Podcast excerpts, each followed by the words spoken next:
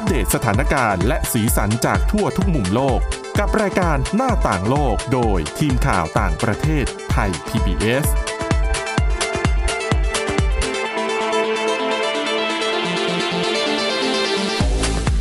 สวัสดีค่ะ คุณผู้ฟังคะต้อนรับเข้าสู่รายการหน้าต่างโลกค่ะ วันนี้พบกับคุณวินิษฐาจิตกรีและดิฉันสวรักษ์จากวิวัฒนาคุณค่ะ สวัสดีค่ะ ค่ะ ก็ เรื่องราวที่จะนำเสนอในวันนี้ต่อเนื่องจากเมื่อวานนะคะ เมื่อวานเนี่ยเรานำเรื่องของเทคนิค การจัดบ้าน การจัดที่พักอย่างไรให้น่าอยู่ ให้เรารู้สึกว่าเป็นที่ที่เออเข้าไปอยู่แล้วสบายใจค่ะมีความสุข โดยเฉพาะอย่างยิ่งในช่วงนี้ที่จะต้องเก็บตัวอยู่บ้านมากขึ้น มีเวลาว่างมากขึ้นนะคะ ก็เลยเอาคำแนะนำมาเผื่อช่วงนี้จะได้ไปจัดบ้านกันนะคะ เมื่อวานเล่าไป 6-7 ข้อนะคะ หลักๆก็คือพยายามดูว่าเฟอร์นิเจอร์อะไรที่มันใหญ่เกินไปค่ะ แล้วรู้สึกว่าเออมันก็สไตล์มันก็โบราณแล้วนะ หรืออย่าง bean bag ที่ค่อนข้างกินพื้นที่แล้วก็มันไม่มีรูปทรงบางทีในเชิงจิตวิทยาเรามองไปแล้วเนี่ย เรารู้สึกทำให้เราเหนื่อยล้าขึ้นมาทันทียุบยับไปหมด เพียงแค่มองนะคะ หรืออย่างเช่นการที่มีหมอนเยอะเกินไป ไม่ว่าจะเป็นหมอนบนเตียงนอนหรือว่าบนโซฟาเนี่ย แม้ว่าใน magazine มันอาจจะดูสวยนะคะ แต่ว่าการใช้งานในชีวิตจริงเนี่ย การมีหมอนเยอะเกินไปมันทำให้รก แล้วโดยเฉพาะอย่างยิ่งเรื่องความสำคัญเรื่องของฝุ่น ก็ต้องคอยมาแบบถอดซักทำความสะอาดเปลี่ยนเรื่องหลหอกมหมออนนนี่อีกเป็นเรื่องที่คุณแม่ทำเลยนะที่บ้าน ซื้อโซฟามาแถมหมอนมาสี่ห้าใบใช่คุณแม่เก็บเรียบเลยเอาหมอนออกเหรอคะ เอาหมอนออกหมดเลย จริงๆ มันเป็นหมอนรองหลัง แล้วก็รองอ่าอ่าอ่ารองเอววรองแขค่ะนเนี่ยค่ะ เก็บหมดเพราะฝุ่น และอ๋อกินที่ อ่าใช่ แล้วก็เรื่องของการนำซื้อผลงานศิลปะมาติดบ้านเนี่ยเขาก็แนะนำว่าควรจะเลือกผลงานศิลปะที่เป็นแบบเป็นแบบ original เป็นแบบศิลปินวาดขึ้นเอง หรือว่าถ่ายขึ้นมาเอง ซึ่งมันจะสะท้อนบุคลิกแล้วก็จิตวิญญาณของศิลปิน คือทั้งบ้านเนี่ยไม่ต้องมีเยอะก็ได้ แต่ขอให้เป็นภาพที่ดูแล้วทำให้เรามีความสุข นะคะ รวมถึงข้อสุดท้ายที่แนะนำไปเมื่อวานก็คือ บรรดานิตยสารหรือว่าแคตตาล็อกเก่าๆเนี่ย คือถ้าไม่ได้รักมันจริงหรืออะไรจริงเนี่ยนะ ก็แนะนำว่าให้เอาไปทิ้งเถอะมหรือเอาไปก็เข้าบริจาคข่ายแต่จริงๆเขาไม่ค่อยรับบริจาคนะ magazine นะชั่งกิโลได้ไหมชั่งกิโลได้ แต่ก็ไม่ได้ไม่กี่บาทจะไม่กี่บาท แต่ก็ยังดีได้คืนมาบ้างนะคะ เพราะว่า magazine ไม่เหมือนหนังสือถ้าเป็นหนังสือเก่าเนี่ย ยังมีราคากว่าค่ะเขายังรับขายเนี่ยรับซื้อในราคาสูง แต่พอเป็น magazine เนี่ยด้วยความที่มันล้าหลังแล้วมันไม่อัปเดต เว้นเสียแต่ว่าเป็นนิตยสารฉบับพิเศษ เช่นอืมทำขึ้นมาในเดือนสำคัญ วาระสำคัญค่ะหรือเป็นนิตยสารที่เขาเลิกผลิตไปแล้ว อะไรทำนองก็จะเนี้ยกลายเป็นของเก่ามีคุณขค่าองสะไปสมใช่แต่ถ้าไม่ถึงขั้นนั้นเนี่ย ก็ตัดใจเลยค่ะน่าจะเป็นของที่รกมากกว่า ใช่ ไม่งั้นเดี๋ยวปลวกก็จะขึ้นด้วยอืมนะคะอะทีนี้มาดูข้อต่อไปนะคะคำแนะนำต่อไปนะคะก็คือมาจากนักออกแบบนะคะนักตกแต่งภายในเนี่ยเขาแนะนำเรื่องของผ้าม่านค่ะเขาบอกผ้าม่านเนี่ยไม่ควรจะมีลักษณะเป็นผ้าม่านแบบจีบจีบย่นย่นๆเพราะว่ามันล้าสมัย อืมแต่ดิฉันว่าจริงๆ อันเนี้ยก็เป็นเรื่องของสไตล์นะแต่อืม บางที ถ้าจะให้เปลี่ยนทั้งบ้านมันก็ใช้เงินเยอะนะ เยอะนะคะ เพราะว่าในยุคนี้ม่านเนี่ยดีไซน์เขาหลากหลายขึ้น มีม่านทั้งแบบ แบบเป็นผ้าแบบผืนตรงๆ แล้วก็ใช้วิธีที่เป็นม้วนใช่ๆเป็นก็ม้วนคล้ายๆมูลี่ก็เหมือนสมัยก่อนแต่ว่าเป็นแบบเรียบใช่ทำจากผ้า หรือจะเป็นแบบจีบคืออะไรอะมีหมด แต่นักออกแบบภายในเนี่ยเขาบอกว่า คือในยุคนี้ถ้าเป็นผ้าม่านแบบเน้นจีบย่นๆแล้วก็แบบลายเยอะๆผ้าหนาๆเขาบอกว่ามันมันดูเชย มันดูล้าสมัยแล้วก็ดูไม่น่าประทับใจนะคะเขาก็เลยมองว่าเออ ลองเปลี่ยนผ้าม่านไหมเอาแบบที่มันดูทันสมัยหน่อย แล้วก็เรียกว่าเอาแบบเรียบๆง่าย ๆนะคะ เน้นสีธรรมชาติ แล้วก็ให้ดูสะอาดตาเข้าไว้ก่อน ก็จะทำให้บ้านเนี่ยดู สะอาดแล้วก็รกน้อยลงนะคะ ข้อต่อมาค่ะอะอันเนี้ยดิฉันเป็นเขาบอกว่า บ้านใครที่มีของซูเวเนียร์ของที่ระลึกไอ้พวกแบบของไปเที่ยวมา แล้วก็มีภาพแห่งความทรงจำเป็นของแห่งความทรงจำเต็มไปหมดเนี่ยถ้าคุณไปมาเยอะๆเขาแนะนำว่าอันอันนี้ไม่ได้นำไม่แนะนำให้ทิ้ง เพราะเข้าใจว่ามันเป็นของแห่งความทรงจำค่ะบางทีเราไปเที่ยวที่นู่นที่นี่เราซื้อของที่ระลึกมาก็คือแบบ พอมองเห็นชิ้นนี้ แล้วก็นึกถึงบรรยากาศที่เราเคยไปเที่ยวประเทศนั้นประเทศนี้ แล้วมีความสุขคำแนะนำของเขาคือไม่ใช่ให้ทิ้งนะคะเขาบอกอันดับแรก ให้คุณเลือกก่อนว่า ของที่ระลึกอันไหนเนี่ย ที่คุณอยากจะช่วงเนี้ย อยากจะมองมันอยากจะอย่างอย่างเช่นช่วงนี้ไปไหนไม่ได้ ชอบไปญี่ปุ่น เคยไปญี่ปุ่น อืมอ่าแล้วมีภาพถ่ายมีของที่ระลึกอะอยากเห็นช่วงเนี้ยอยากเห็นเพราะไปไหนไม่ได้ คุณเลือกมาสัก เอาเอาแล้วแต่พื้นที่ที่คุณมีอะสามสี่ชิ้นก็ได้ค่ะจากทั้งหมดที่มีห้าสิบกว่าชิ้นเนี่ยนะคุณเลือกมาก่อน แล้วคุณเก็บที่เหลือทั้งหมดอืมไว้ในกล่อง ไว้ในห้องเก็บของ ไม่ใช่ทิ้งนะ คุณแค่เก็บมันไว้ก่อน แล้วเอาไอ้ของสี่ห้าชิ้นที่คุณเลือกแล้ว เอามาจัดวางอืมอันเนี้ยจะเข้าข่ายคือน้อยแต่สวยงาม คือเราสามารถมองเห็นมันได้ค่ะนะคะ แล้วพอทำยังไง พอผ่านเวลาไปสักพักหนึ่งอาจจะสักเดือนสองเดือนเบื่อแล้ว คุณก็เอาของสี่ห้าชิ้นที่คุณวางเก็บ แล้วเอาของที่อยู่ในคลังคุณน่ะ คุณก็เลือกขึ้นมาทีละสี่ห้าชิ้นอืมแล้วก็เอามาจัดวางใหม่ เออจะได้ไม่น่าเบื่อด้วยนะ เป็นการหมุนเวียนของที่ระลึก ค่อยๆ เอาขึ้นมาโชว์ผลัดกันโชว์ผลัดกันชมใช่ไม่งั้นถ้าโชว์ทั้งหมดทั้ง50ชิ้นพร้อมกันเนี่ย มันเยอะไป กลายเป็นรกไป กลายเป็นรกไป ดิฉันว่าข้อนี้เป็นคำแนะนำที่เข้าท่า น่าสนใจแต่ต้องมีเวลาคอยจัดด้วยนะ ใช่ แล้วประเด็นคือมันต้องมีเวลา คอยเลือกคอยเรียงเอ้ยชิ้นไหนอะไรยังไงเพราะแต่ละประเทศของก็ไม่เหมือนกันคนละสไตล์ค่ะคนละขนาดอืมอืมอันนี้เหมาะสำหรับคนที่มีเวลาว่างมากจริง ๆ ดังนั้นช่วงเนี้ยน่าจะพอทำได้ เหมาะเหมาะเหมาะนะคะข้อต่อมาค่ะอันเป็นข้อสุดท้ายนะคะเขาเป็นคำแนะนำนะคะสำหรับคนที่พวกชอบสะสมของวินเทจ ก็คือแบบของเก่าของโบราณค่ะแต่มันก็จะมีเส้นบางๆ ระหว่าง บางคนมองว่าของเก่าเป็นของมีคุณค่า บางคนเนี่ยอาจจะมองว่าเป็นขยะ โดยเฉพาะอย่างยิ่งของวินเทจหรือว่าของเก่าที่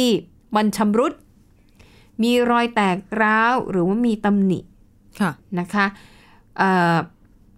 นักออกแบบคนนี้เนี่ยเขาก็บอกว่า อยากจะให้ทำใจว่างๆนะ แล้วก็มองของชิ้นนั้นจริง ๆ ว่า คุณคิดว่ามันเป็นของที่มีคุณค่าทางจิตใจหรือเปล่าอืมนะคะ โดยเฉพาะอย่างยิ่งถ้าดูแล้วเออ มันก็ไม่ได้ มันก็ไม่ได้อะไรมากอะ่ะ เพียงแต่ว่าตอนซื้ออาจจะอยากซื้อเพราะว่าบรรยากาศในร้านมันพาไป หรือว่าคนขายยุ หรือว่าช่วงนั้นมีความรู้สึกดีๆ ก็เลยซื้อมา แต่ถ้าตอนนี้คุณมองของชิ้นนั้นแล้วรู้สึกว่าเออ มันก็ไม่ได้อะไรมากนะ แล้วก็ถ้ามันมีตำหนิด้วยหรือว่าแตกร้าวด้วยเนี่ยเขาก็แนะนำว่าอ่า ก็ให้เอามันไปเถอะ เอามันไปกำจัดซะ เช่นอืมถ้ามีตลาดขายสินค้ามือสอง แล้วคุณรู้จักกับเขาคุณลองเอาไปฝากเขาขายไหมค่ะนะคะ หรือถ้ามันไม่ได้มีราคาค่างวดอะไรมากก็อาจจะทิ้ง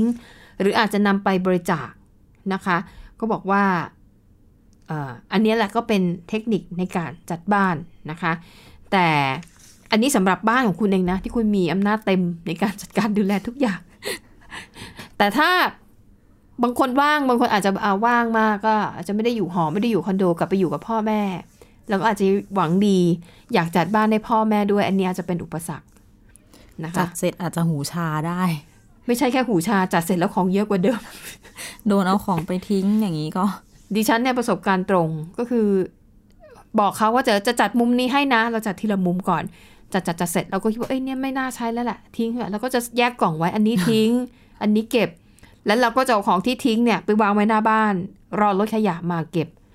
สักพักพอด้วยความที่เราก็ไม่ได้ดูแล้วอะนะสักพักไอ้กล่องใบนั้น มันก็กลับมาอยู่ที่เดิม เอ๊ะ กลับมาได้ยังไงพ่อแม่บอกว่ามันยังใช้ได้อยู่เลยทุกอย่างไม่ต้องอืมทิ้ง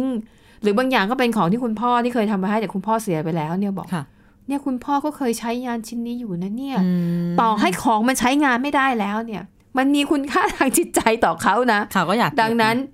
เก็บไว้ต่อไปแล้วก็อืมอ่าอ่าอ่าโอเค คือก็จะมีเหตุผลทุกอย่างสรุป ไม่ได้ทิ้งอะไรเลย จัดตั้งนาน แต่น้องชายเนี่ยเจอหนักกว่าน้องชายเคยพยายามจะทำอย่างดิฉัน ก็พยายามจัดของอะไรอย่างเงี้ยค่ะเขาบอกว่านอกจากของไม่ลดลงแล้วนะเขายังไปเก็บขยะจากที่อื่นเอาเข้ามาอยู่ในบ้านทำยังไงพอรู้สึกว่า เนี่ยใครเอาของนี้มาทิ้งอะจริงๆมันยังใช้ได้นะมซ่อมนิดซ่อมหน่อยอะไรอย่างเงี้ย มันก็เลยกลายเป็น คือถ้าจัดของบ้านพ่อแม่เนี่ยเป็นอะไรที่ยากที่สุด กลับกันน่ะ อันนี้คือค่ะแม่เคลียร์ทุกอย่างทิ้งจนถึงขนาดที่ว่าหมายถึงเคลของคุณวินิษฐาทิ้ง จริง ๆ เป็นของส่วนรวมที่ใช้ด้วยกันมากกว่าอ่าของส่วนตัว พอค่ะเริ่มโตแล้วเขาก็จะไม่มายุ่งแล้ว เนื่องจากค่ะว่าช่วงที่อย่างช่วงที่เรียนมหาวิทยาลัยอ่าจะมีหนังสือมีเอกสารมีอุปกรณ์ต่างๆนานาเยอะมาก แล้วค่ะช่วงนั้น พอคุณแม่จัดบ้านก็มีกัน ย้ายที่มั่ง เอาไปทิ้งมั่งอืมพอลูกหาไม่เจอลูกก็ค่ะอ้าวทำไมทำอย่างนี้ เขาก็เลยเลิก แต่ค่ะพอกลายเป็นว่าตอนนี้ก็คือ คุณแม่เป็นคนที่เคลียร์บ้านถ้า ถ้าใครเห็นบ้านดิฉันก็คือ มันโล่งไปหมด ก็น่าจะดีนะฟังดูก็ดีน่าจะมากดีคุณแม่เป็นคนมีระเบียบสะอาดอืมแต่ถ้าเดินเข้าห้องนอนดิฉัน เมื่อไหร่ก็จะเป็นคนละบ้านหนึ่งโลกเลยนะคะ ถึงบอกว่าการจัดบ้านน่ะยาก อืม อะแต่ก็นะคะมีเวลาช่วงนี้หลายคนทำงานอยู่บ้านก็น่าจะทำได้ ใช่อะถ้ายังไม่รู้ทำไงนะ เริ่มต้นย้อนหลังกลับไปฟังของเรานะคะค่ะว่าอ่าเทปที่แล้วเนี่ยเราได้อธิบายว่าวิธีการอะไรบ้างในการจัดบ้านนะคะอะคุณหวังว่าจะเป็นประโยชน์คุณผู้ฟังนะ ในช่วงนี้อยู่บ้านอย่าเครียดพยายามหาอะไรทำนะคะ อย่างน้อยไม่ได้อะไรขึ้นมาก็อะบ้านก็สะอาดขึ้นแหละ ดูสดชื่นสบายตามากขึ้นอะอ่าผลพลอยได้คุณอาจจะเจอของที่มัน หายไปนานแล้วหาไม่เจอสักที หรืออาจจะได้ของไปขายมือสองเป็นรายได้เสริมช่วงนี้เออหรืออาจจะโชคดีเจอธนบัตรที่เราทำมือเคยทำหล่นไว้ อุ้ยอันนี้เคยเจอธนบัตรต่างประเทศด้วยค่ะอะเรื่องนะคะดีๆนะคะอะเห็นไหมการจัดบ้านมีแต่เรื่องดีๆทั้งนั้นนั่นแหละค่ะอะลองทำกันดูสำหรับวันนี้เดี๋ยวนี่ครึ่งเบรกแรกใช่ไหมใช่ค่ะขออภัยเดี๋ยวเราก็ก็เรื่องที่น่าสนใจกันต่อ พักกันสักครู่ค่ะ เดี๋ยวเบรกหน้ามาตามกันต่อค่ะ หน้าต่างโลกโดยทีมข่าวต่างประเทศไทย PBS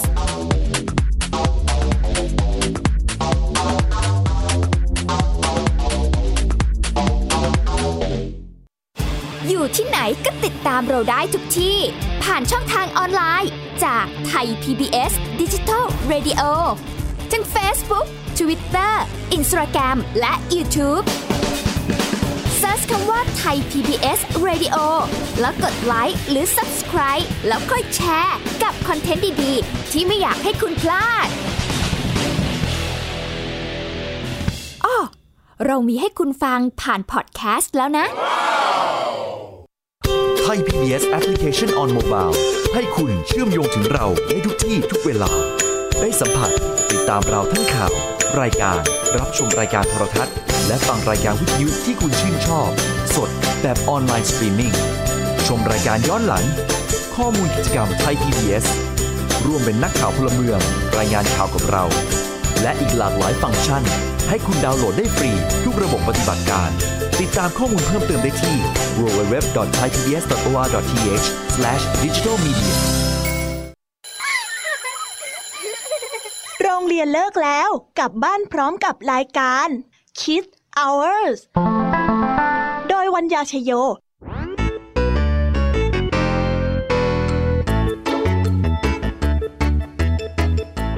พบกับนิทานคุณธรรมสอนใจ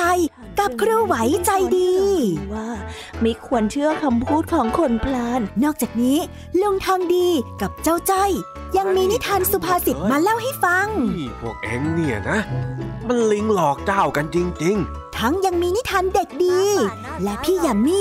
เล่านิทานสนุกสุดหันษาให้น้องๆได้ฟัง ทุกวันจันทร์ถึงศุกร์ 17 นาฬิกา ทางวิทยุไทย PBS www.thaipbsradio.com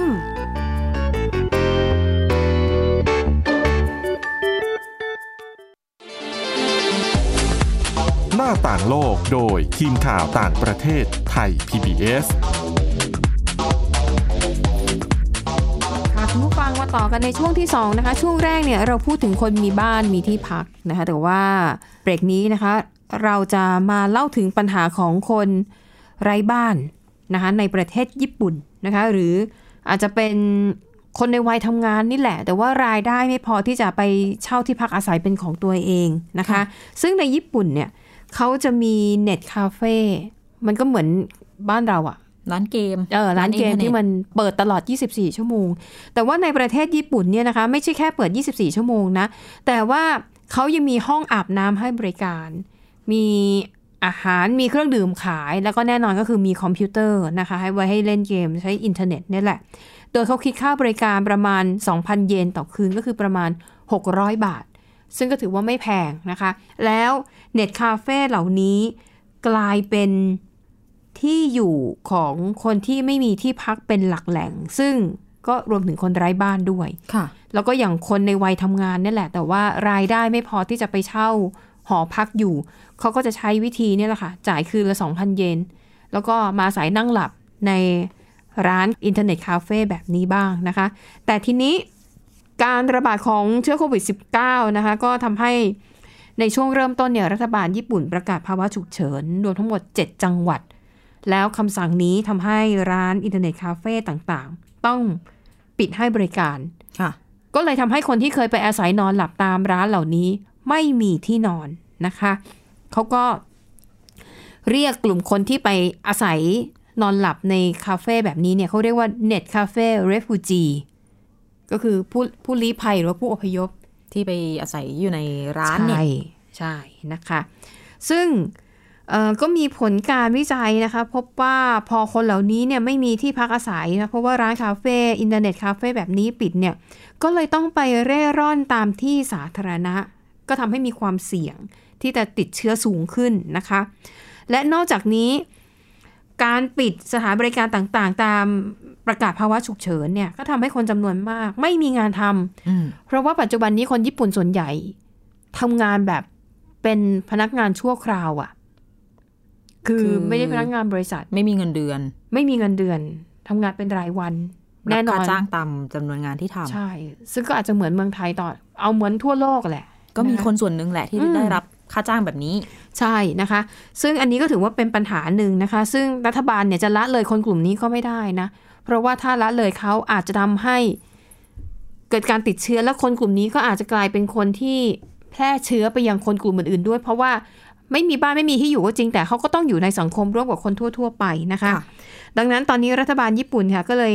หาที่พักอาศัยชั่วคราวให้กับคนไร้บ้านนะคะ ก็ยกตัวอย่างง่าย ๆ ก็อย่างพวก สนามกีฬา หอประชุมอืมโรงยิมต่างค่ะๆนะคะ วิธีการอย่างที่เห็นก็บางทีก็เอาเอาอะไรมากั้นเป็นข้อกๆอะ่ะ เพื่ออ่าเว้นระยะห่างทางสังคม ก็ให้อยู่กันชั่วคราวไปก่อนนะคะ อันนี้ก็เป็นเอ่อปัญหาที่เกิดขึ้นในประเทศญี่ปุ่น ซึ่งก่อนหน้านี้เนี่ย รัฐบาลก็พยายามแก้แหละ แต่มันก็ยังไม่เบ็ดเสร็จแหละแต่ว่าพอตอนนี้เกิดการระบาดของโควิด -19 นี่ก็ต้อง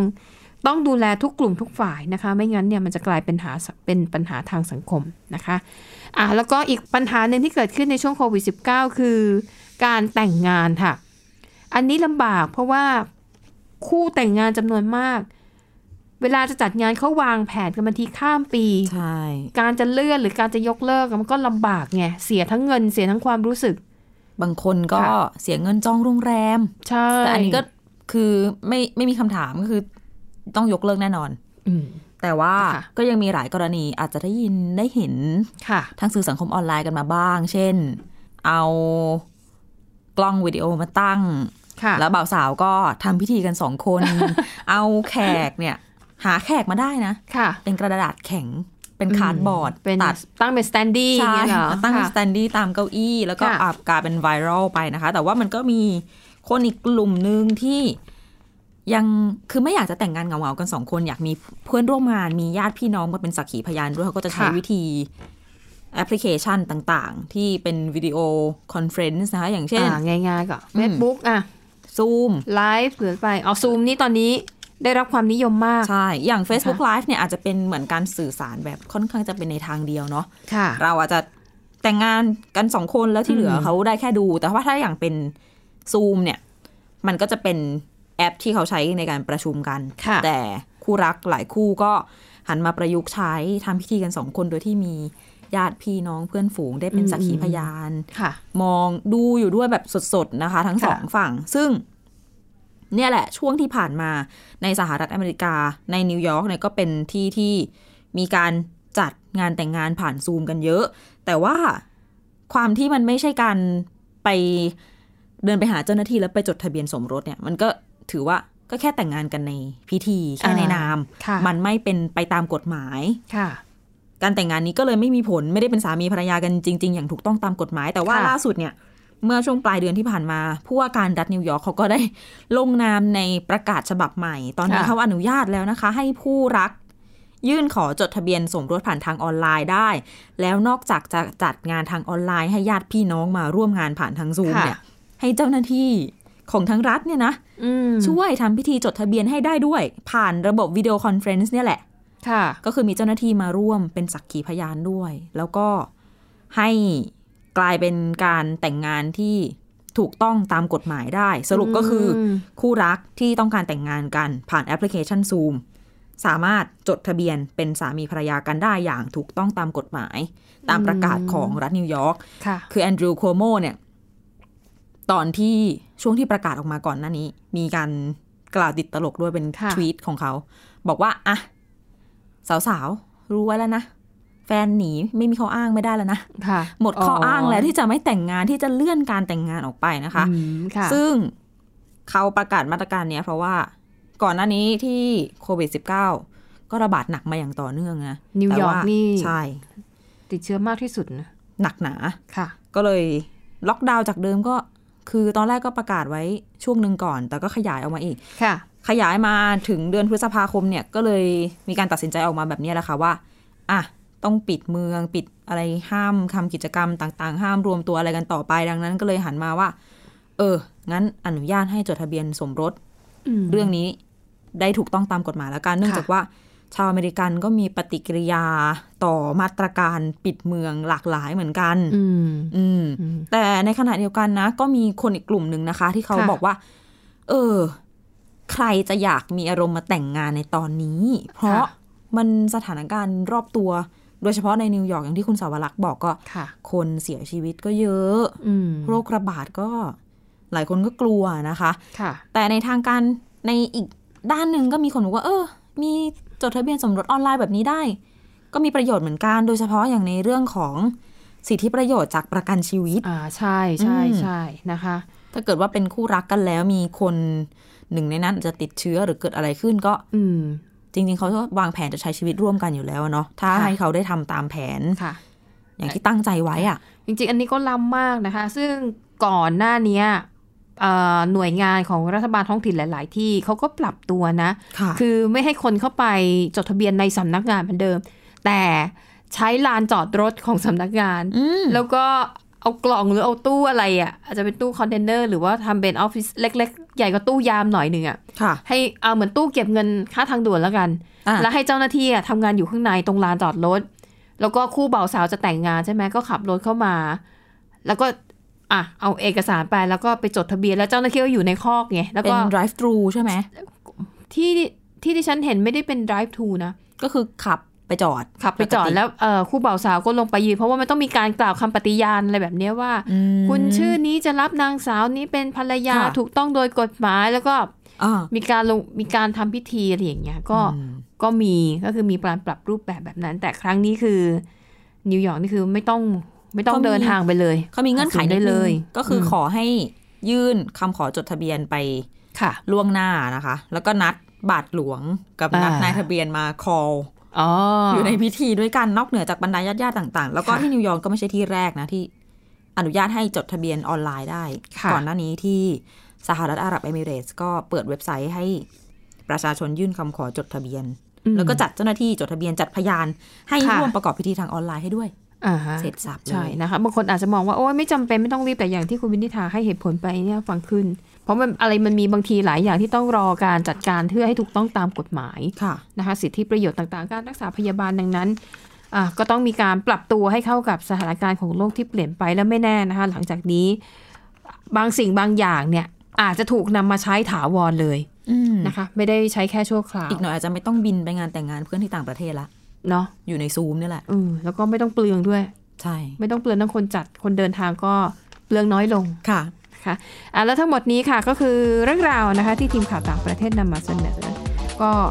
อะบอกว่าจะเป็นประโยชน์นะ แล้วก็ขอให้ช่วงนี้ทุกคนรักษาสุขภาพแล้วก็ดูแลกันให้ดีนะคะ ก็จะต้องผ่านพ้นโควิด -19 ไปด้วยกันให้ตลอดรอดฝั่งเนี่ยแหละนะคะ ช่วงนี้ว่างไม่มีอะไรก็ติดตามฟังรายการหน้าต่างโลกได้